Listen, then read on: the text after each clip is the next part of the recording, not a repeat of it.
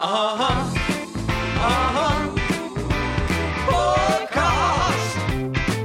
Aha, aha, Gröna Media Podcast. Välkommen här Spelgren till Grunden Media Podcast. Hur är läget? Ja, hejsan hejsan. Hallå hallå. Hallå, hallå. Är vi många nu på tråden? Ja, det är vi tre. Okej, nu Ja. tre. Det var trevligt. Ja. Hur, 2-1 i Göteborg då eller? Eh, precis, precis. Eh, så är jag Johan och sen eh, Karl Magnus här då. ja. Hur ser en vanlig dag ut för dig? Ja, det brukar vanligtvis börja med att jag kliver upp. Och har jag lyckats med det så är det ju frukost som följer. Och sen är ju resten av dagen lite osäkrare. Eh, Det kan ju innehålla olika eh, moment. Till exempel en promenad med hunden. Mhm. Det kan också att göra något eh, historiskt mästerverk. Mm. Som du håller på med idag. Ja, det håller jag alltid på med mer eller mindre sådär. Fast det kan vara olika. Just nu är det lite måleri och sen kan det vara lite böcker eller film. Eller, det, det, det är inte så noga. Jag har inte riktigt bestämt mig för vad jag ska bli när jag blir stor sen. Så. Testa på lite olika helt enkelt. Mm. Men idag är du i ateljén alltså. Just det. Vad händer i ateljén idag? Nej, det är väl. Jag ska väl göra någon utställning här i Sverige eh, framåt hösten. Och det är alltid värsta när man gör på hemmabanan här så att det är i Stockholm. Varför är det värst? Nej, fast det, här har ju folk en väldigt bra koll på vad man har gjort och sådär. Det, är- det är svårare att överraska eller sådär. Mhm. Så att det måste vara lite extra genialt när det är på hemmabanan. Okej. Vad skulle det vara då? Alltså man har ju från till drömt om att ha ett, ett hedligt arbete. Det hade ju varit väldigt... Som man kan utföra dagtid och sen gå hem och eh, koppla av. Det hade ju varit väldigt mysigt. Eh, det här jobbet som jag har nu det är ju sju dagar i veckan. Och man kan ju vakna mitt i natten med någon idé som man funderat på under dagen och sådär. Så att det tar ju väldigt... Det slukar ju upp en väldigt mycket sånt här jobb. Så, men annars är ju arkeolog och sånt där hade varit roligt. Oh, spännande. Ja, eller varför, varför inte fysiker? Jag tittar mycket på sådana program, populärvetenskapliga program och Ja, sånt men, Det är kul. sånt är häftigt. Speciellt grejer man inte förstår sig på allt. Som Mm. Ja, nej, men det är det som kvantmekanik är- och grejer. Intressant, ja. Ja. Har du något favoritprogram som du ser på? Nej, jag, jag slukar det mesta liksom. Men det finns ju några kanaler som håller sig till olika, allt från föredrag till reportage och dokumentärer om fysiker och sånt där. Både samtida och historiska program om vetenskap. Jag tycker det är roligt. Spännande. Ett tag så kallade du dig för William von Kröcket. Eh, Varför gjorde du det? Eh, Ja, det, det, det, är alltså, det är väldigt svårt att ändra på hur man tänker. Men däremot så kan man ändra på förutsättningarna. Så jag bytte inte bara namnet utan jag bytte ju även ateljé och jag bytte sätt att måla på och sådär. Så jag bytte så många saker jag kunde för att se om det blev någon skillnad. Och det här Willem och Kröger, det är ju det namnet som jag är född med från början. Så att det här med Ernst Billgren har ju tillkommit senare i livet. Eller jag heter ju Ernst Wilhelm, det är ju förnamnet. Mm. Men efternamnet byttes någon gång när jag var sju, åtta år eller någonting. Hur eh, skilde sig eh, Wilhelms sätt att måla från eh, Ernsts sätt att måla? Om man kan säga så. Ja, alltså, då hade jag, tidigare hade jag en väldigt stor ateljé där det låg som 20 s- stora dukar på golvet och det var sådär. Eh, nu skaffade jag ett staffli för första gången i livet så att det varit mer detaljerat och lite mer, jag vet inte vad man kan kalla det, gammeldags eller vad man kallar det. Hur mottogs du som Wilhelm von Kröcket då, upplevde du? Nej, men alltså, det var ju väldigt vänligt vad det gäller måleriet. Det var ju eh, positivt och, och folk var allmänt trevliga, tycker jag. Så att, eh, det var nog lyckat. Men jag gör ju det där mest för, för egen skull. Eh, för att jag vill hitta olika sätt att jobba på. Så där. Och sen, sen om folk tycker det är intressant eller inte, det är, ja, det kanske inte är lika viktigt. Utan det är ju att få någon energi själv. För det är ändå jag som gillar att lugna och måla de där grejerna. Jo, men precis. Hur utmanar du dig själv just nu då? Ja, det är ju alltid, man, så därför går det ju inte att upprepa samma saker utan då försöker jag hitta på något annat. Så den här utställningen, är ju, där är ju allting helt abstrakt. Det är också någonting som lite speciellt kanske då för mig. Du har ju varit lite mer figurativ eh, Ja, precis. tidigare vad jag har sett i alla fall. Ja, just det. Du är en av Sveriges mest kända konstnärer. Hur upplever du det? Jag blev det. Ja. Ja, säg det. Ja, antingen så var jag väl allra bäst eller så kan det vara så att jag har varit med mycket i media. Och eh, media skriver inte så mycket om konst så att jag var med mycket media utanför konstvärlden också. Okej. Och då, då är det lättare att bli så tydlig för allmänheten. Men eh, när du var med i media utanför konstvärlden i början av din eh, konstkarriär, vad, vad syntes du i för sammanhang då? Men det var ju all, allt möjligt. Så. Jag, jag hade en period då jag inte sa... Alltså, jag försökte undvika att välja, för att, att välja tar sån tid. Mhm. Man, man får ju tveka och väga för och emot och sådär. Ja. Ofta blir folk stående hela livet för att försöka välja rätt. Så där. Så jag gjorde precis allting bara rakt av. Jag gjorde inga val. Så, ja, det var ju väldigt konstigt ibland kan jag säga. Ja. Vad, är, vad är det konstigaste som du snubblade in där, där i början av karriären? När du Nej, inte men jag valde? kommer ihåg, vad hette de? Det var något program som hette Fångar på fortet. Ja, just det. Jag hade precis, hade precis börjat där. Jag visste ju ingenting om det. Jag tittade aldrig på sånt. Så- Nej. Så jag ringde och frågade om man skulle ta med tennisracket. För jag hörde att det var någon tävlingsprogram av slag. Men det, det behövdes inte. Du behövde inget tennisracket på Fångarna på fortet? nej, Nej, det var ju för väl. Ja, och sådär. Så att jag hamnade, men, men oftast är det är det i roliga sammanhang med roliga människor och sådär. Så Ja. det gick ju bra oftast. Där, men, Mm.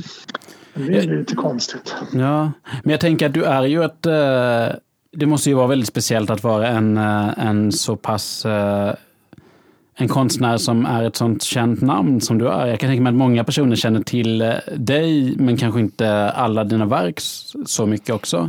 Jag tror ju att vad man än gör så är det ju liksom lite märkvärdigt de två, tre första dagarna. Men sen är det ju vardag. Ja, Så man, man lever, alla lever ju bara sitt eget liv. Eh, Så att... ehm, Så nej, jag tycker inte det är dugg märkvärdigt. Det är ju helt normalt, allt jag Mm. gör. Utifrån mitt perspektiv. Och Jag tror säkert om man blir president i USA så är det lite märkvärdigt i två, tre dagar. Men sen är det ju en massa saker som måste göras. Som med alla andra jobb. Hur var det på Valands eh, konsthögskola här i Göteborg på 80-talet då, när du pluggade? Ja, men det var ju alldeles utmärkt alltså, för där fanns ju ingenting.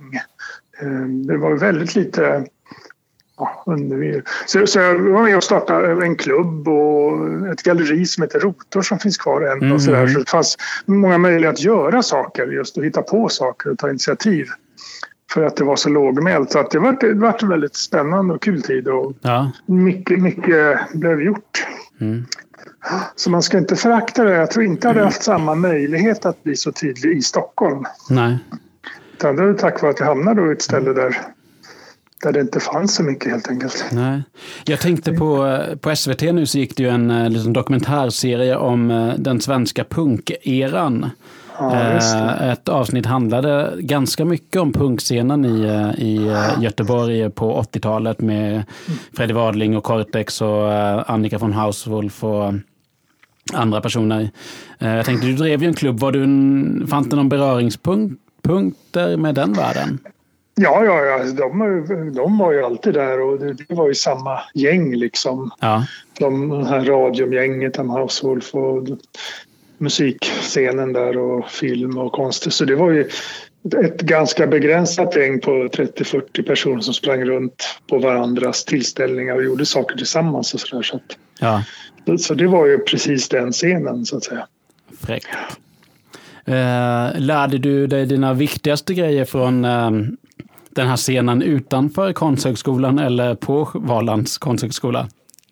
Nej, alltså, eh, konsthögskola är ju mer en plats att vara på eh, för att hitta på någonting. Eh, Det, det finns tyvärr... Konstnärsyrket är ett yrke man får hitta på själv.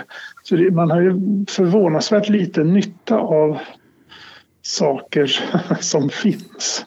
Ja, Eh, Däremot så till exempel Valand så hade jag en skolresa varje år där man åkte ut någonstans. Så det kunde vara väldigt inspirerande att se någonting ute i världen. Sådär. Och, ja, det är ganska komplicerat där var saker kommer ifrån. Men jag har mer eller mindre alltid sen, sen jag var barn gjort samma saker. Men, men absolut, man fick ju en idé om vad konstnäryrket kan vara för något på en Mm. konsthögskola. Det kan man få. när kände du eh, första gången eh, som du kan minnas att det är det här jag ska göra?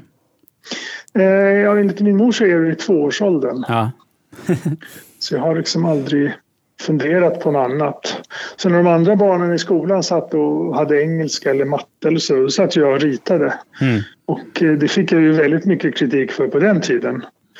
Men nu har ju kritiken tystnat lite kan man säga. Det kanske var rätt i alla fall. Hur var det att eh, studera tillsammans med Lars Lerin på Karlsögskolan? Jo då, han, han började ju något år innan mig så vi hade några år tillsammans där, ja just det. Eh, nej men han var ju en speciell figur redan då kan man säga. Och det är kul att det går så bra för honom och så här. Och Ja. får önska honom lycka till. Men hur ser din kreativa process ut när du skapar grejer? Du, eh, du berättar att det är sju dagar i veckan och man kan vakna mitt i natten och sådär. Men eh, hur ser processen ut? Nej, alltså normalt så funderar jag på vad är det sämsta jag kan göra nu liksom. Eh, eh, eh, Jag försöker göra saker då som jag inte riktigt klarar av och sådär. För då håller man sig mest vaken. Ja, du söker utmaningarna. Ja, eller, ja just det. Utmaning, ja det kanske är rätt ord. Men, men, men jag, jag siktar ju inte på liksom kvalitet på det sättet utan det är en mer intern process. Mm. Där det ena leder till det andra och så här så hamnar man i någon form av återvändsgränd och det tycker jag ofta är trevligt. Du sa du att du hamnar i en återvändsgränd och det är trevligt. Hur, hur, hur definierar du återvändsgränden där? Eller vad? ehm, Nej men alltså det finns ju en känslig situation där man det ska kännas som att man står på ett, berg eller ett stup och så faller man sakta baklänges. mhm. Och då, då tappar man ju lite kontrollen för att situationen kräver det. Så, så det är ju att försöka måla in sitt hörn på det sättet är ju alltid någonting som man eftersträvar.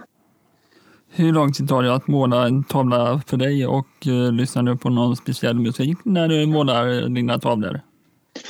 Ja, alltså en bild kan ju ta från eh, någon dag till hur länge som helst. Det beror på om den tycker att den är klar eller inte. Och, så där. och jag lyssnar alltid på talböcker Okej.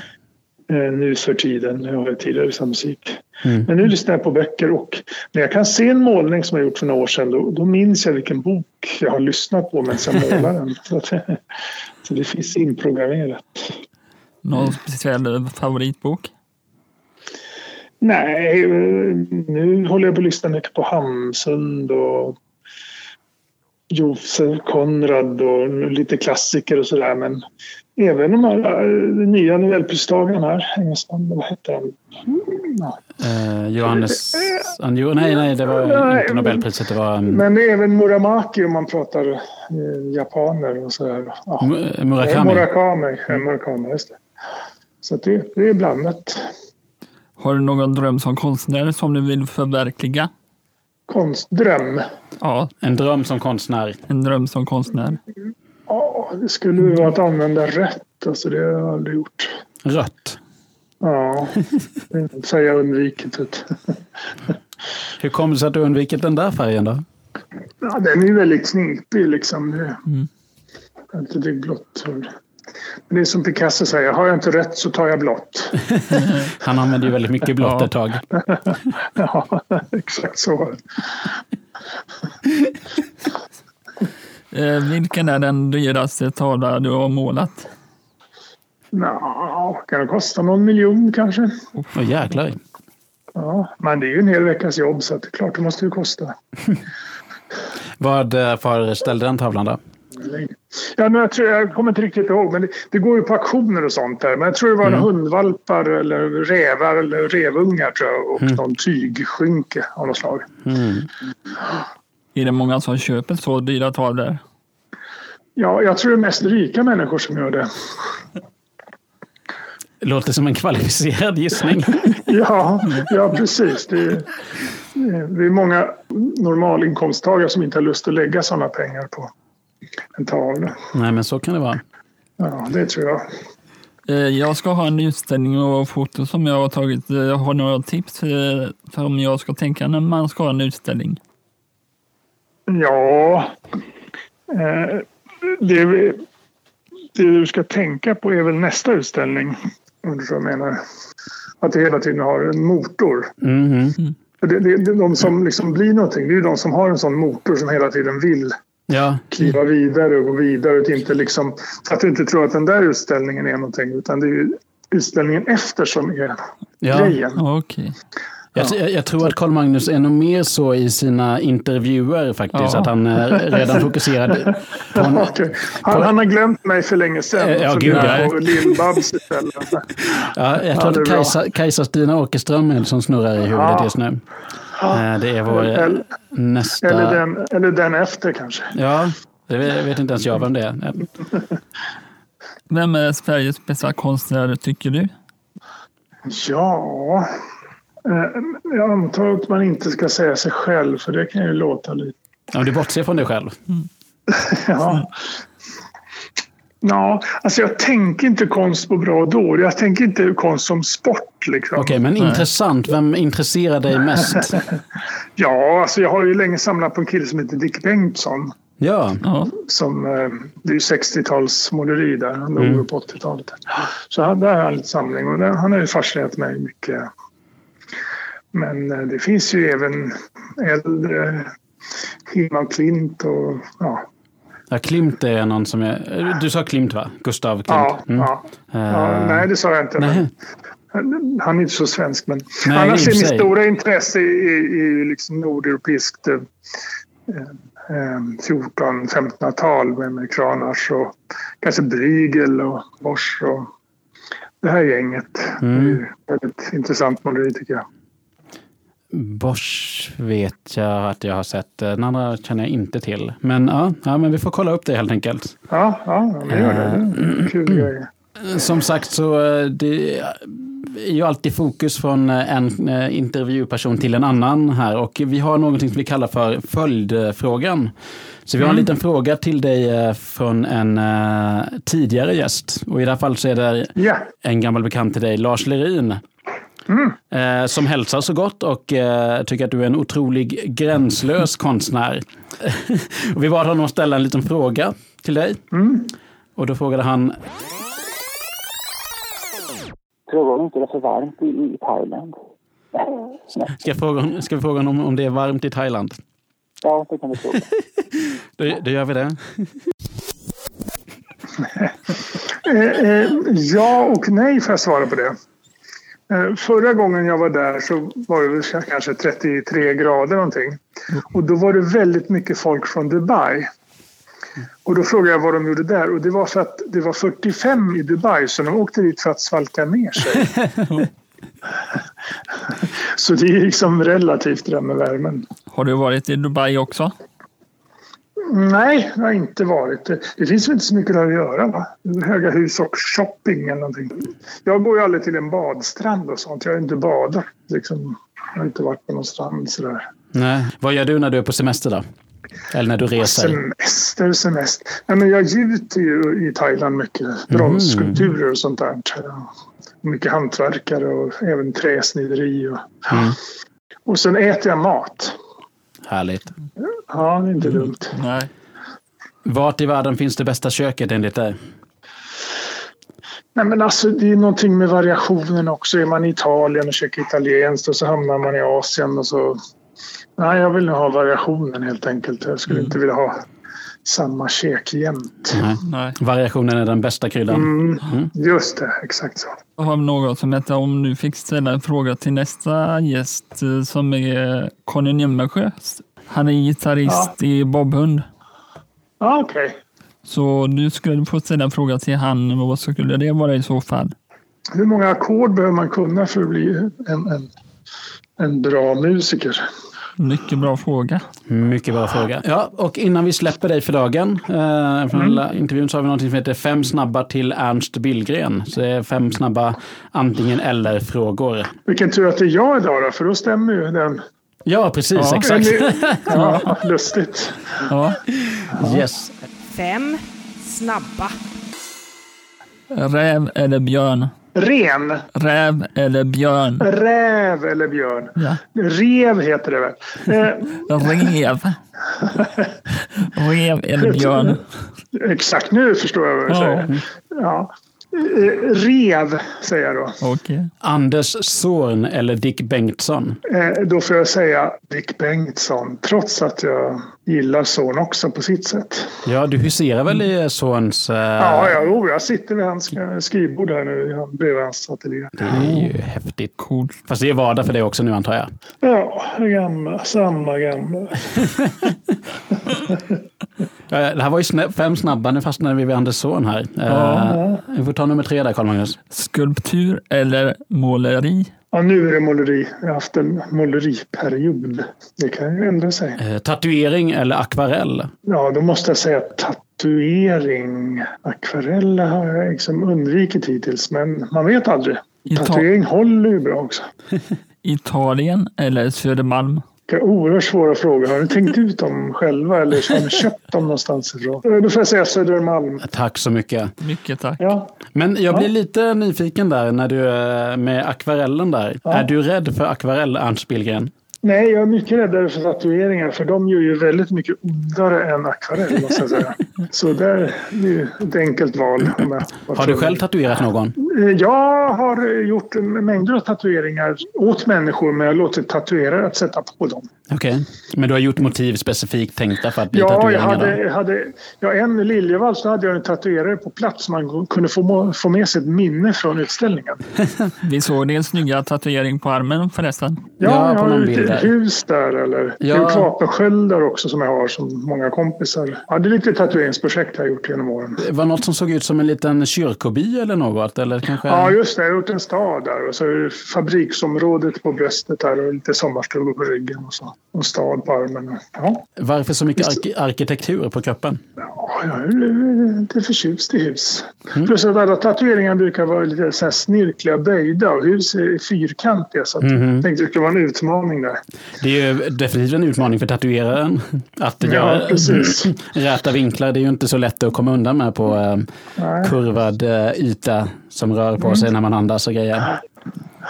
Ja, men jag tror det blir bra. Ernst, vi får tacka så otroligt mycket för att du tog dig tid eh, till vår lilla eh, Ja. podd. Mm, Eh, utmärkt. ja, Hälsa Göte. det ska vi göra och Ja, du får eh, hälsa till Anders Zorn och lycka till Ja. med måleriet. Hälsa, Mm. hälsa hunden. Ja, det också.